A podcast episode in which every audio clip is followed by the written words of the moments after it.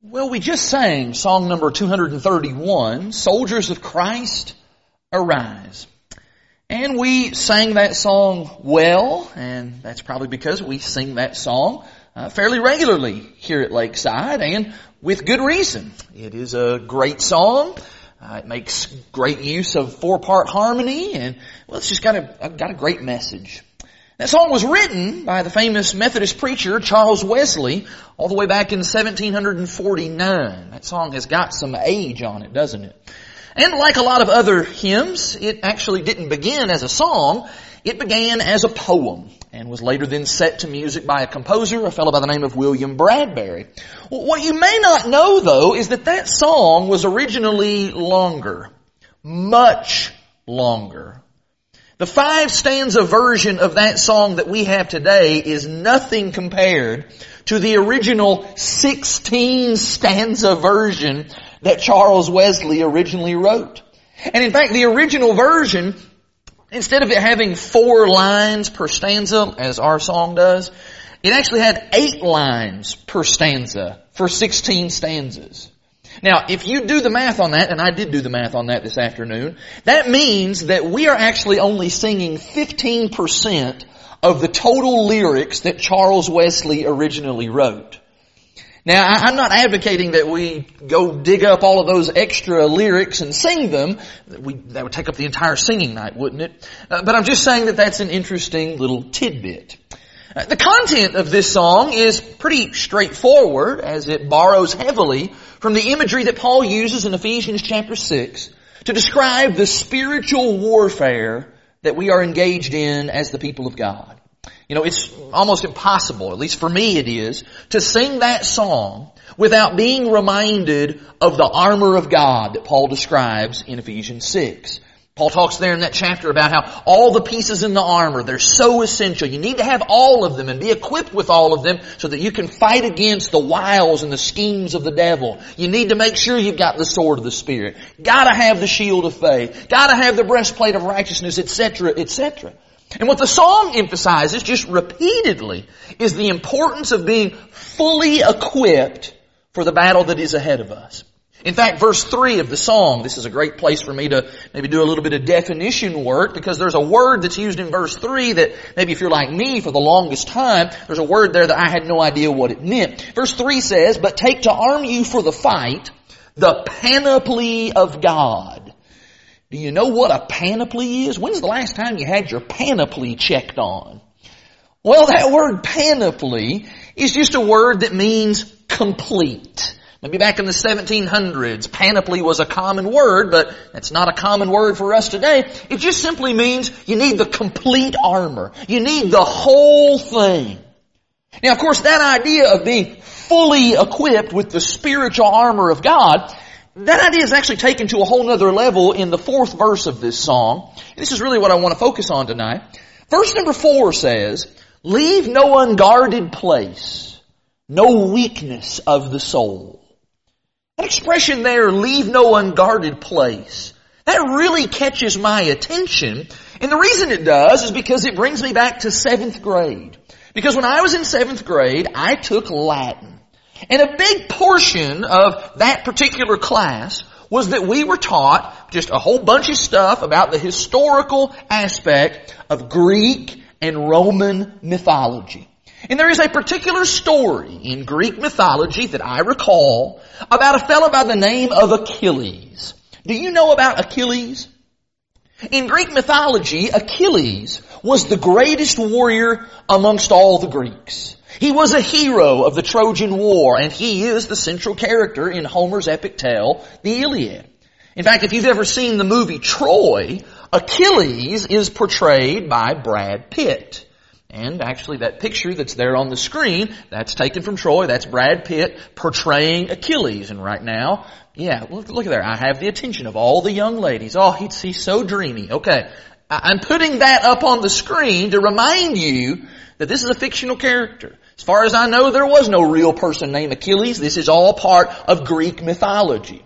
Now Achilles' ferocity in battle, it is said that that was due to the fact that he was supposedly invincible. As the story goes, Achilles' mother dipped him in the river Styx when he was an infant. And the waters in the river Styx were believed to have some kind of special power, some kind of miraculous power, if you will, that if you dipped in those waters, if you were covered in those waters, it would make you indestructible. It would make you undefeatable. It would make you invincible. However, when Achilles' mother dipped him into that river, his entire body was covered by the water, except Except for that tiny little section there on the back of his heel where his mother's hand was holding him and placing him in the water. And so as legend has it, near the end of the Trojan War, Paris, that is Achilles' mortal enemy, Paris took aim and he fired a poisonous arrow in Achilles' direction and it ended up striking Achilles in that small yet vulnerable spot on the back of his heel. And as a result, that poisonous arrow ended up killing the greatest warrior that Greece had ever known. What happened there? Well, what happened was Achilles had a gap in his armor. He had left an unguarded place in the words of this song. He had a weak spot. And as a result of that, he ended up paying the price. And by the way, if you've not figured it out, this is where we get our expression Achilles heel. Sometimes people will talk about that. Well, I, that's my Achilles heel. Oh man, here's something that really just always seems to trip me up and it's a stumbling block in my life and I have difficulty with that. That's my Achilles heel. Which actually begs the question for us right now as we think about that. Do you have an Achilles heel? And no, I'm not asking about that physically, whether you've got a problem with your Achilles heel in the back of your foot. No, no, no. I'm asking spiritually. Do you have a weak spot?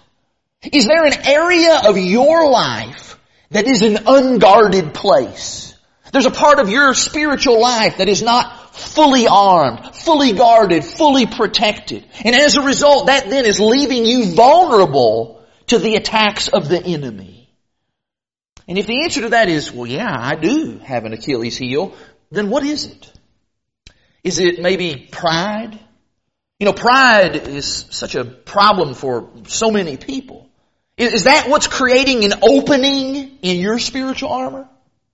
Is it maybe a quick temper? Do you have difficulty with controlling your temper? And as a result, that then opens up the floodgates for all kinds of bad things to happen. Is it maybe a critical tongue? You're just the kind of person you're just always quick to just bash and tear people down instead of offering things constructive. Is it maybe just chronic impatience? You just, you just ain't got time. You just need, need stuff done like that. Is it maybe something like we talked about this morning with covetousness? Is covetousness a problem for you? And that's your Achilles heel. You know, to some degree, all of us, I believe, if we're honest and we do that self-examination thing, all of us have a weakness of some kind. The question is, number one, do you know what it is? And then number two, if you do know what it is, what are you doing about it? Are you working on it? Because make no mistake, if you're not working on it, then the devil knows the devil knows that that is your entry point. That's the entry point for him to get into your life and make no mistake, he will exploit that weakness. He will slip through that crack in your life. He will slip through that crack in your armor, whether it's big or whether it's small, and he will seek to bring destruction to your spiritual life. And if he doesn't do that in one big fail swoop, he'll certainly do it in small increments.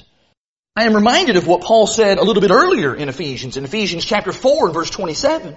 When he says there, this is the NIV rendering of this verse, he says, do not give the devil a foothold. In other words, don't leave any openings for his attack. That is, shore up your defenses. Make sure each and every piece of God's armor is equipped and it is securely fastened and attached. And not only that, but you are growing in it, that you are maturing in it, that you are becoming stronger in it each and every day so that you can withstand this spiritual warfare we are engaged in against the devil, against his unholy angels, against all the forces of darkness in spiritual places. You need to get your armor ready so that you can stand. And so, as we get ready to sing the song of invitation, let me extend two very specific invitations right now. Brother or sister, first of all to you. Do you have an Achilles heel? Is there a weak spot?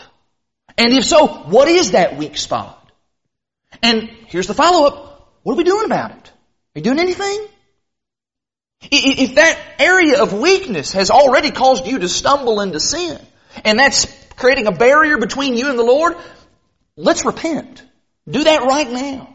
And maybe what needs to happen in order for you to really shore up your defenses is what you need is you need to call upon your brothers and sisters here to pray with you, to encourage you, to help you to serve the Lord in a better way.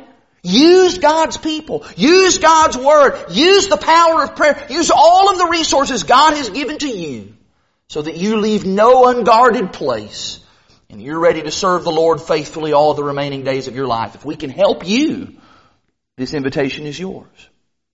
Let me extend a second invitation though to those of this audience tonight who are not Christians. If you're not a Christian, what exactly do you need in this spiritual battle? Well, quite frankly, what you need, friend, is you need Jesus. You need the Savior. And in just a moment we're going to stand and we're going to sing this song, number 301. Soul, a Savior is what you are needing. You need the Lord. You need to submit your will to His. You need to be buried with Christ in baptism. That is to be baptized into Jesus Christ. You can't get the armor of God until you get into Jesus Christ. And I'm here to tell you tonight that if you make the decision to become a Christian, that doesn't mean that temptation is going to go away. That doesn't mean that you're never ever going to sin again. But what it does mean is it means you are in Jesus. You have the greatest defense mechanism you could ever have. And that is that the Lord will be on your side and all the great spiritual blessings that come along with that. Can we help you tonight to render your obedience to the gospel? Can we help you tonight to serve the Lord in a better and more committed way? Whatever your need may be, you simply need to make that known by coming to the front. Do that right now while we stand and while we sing.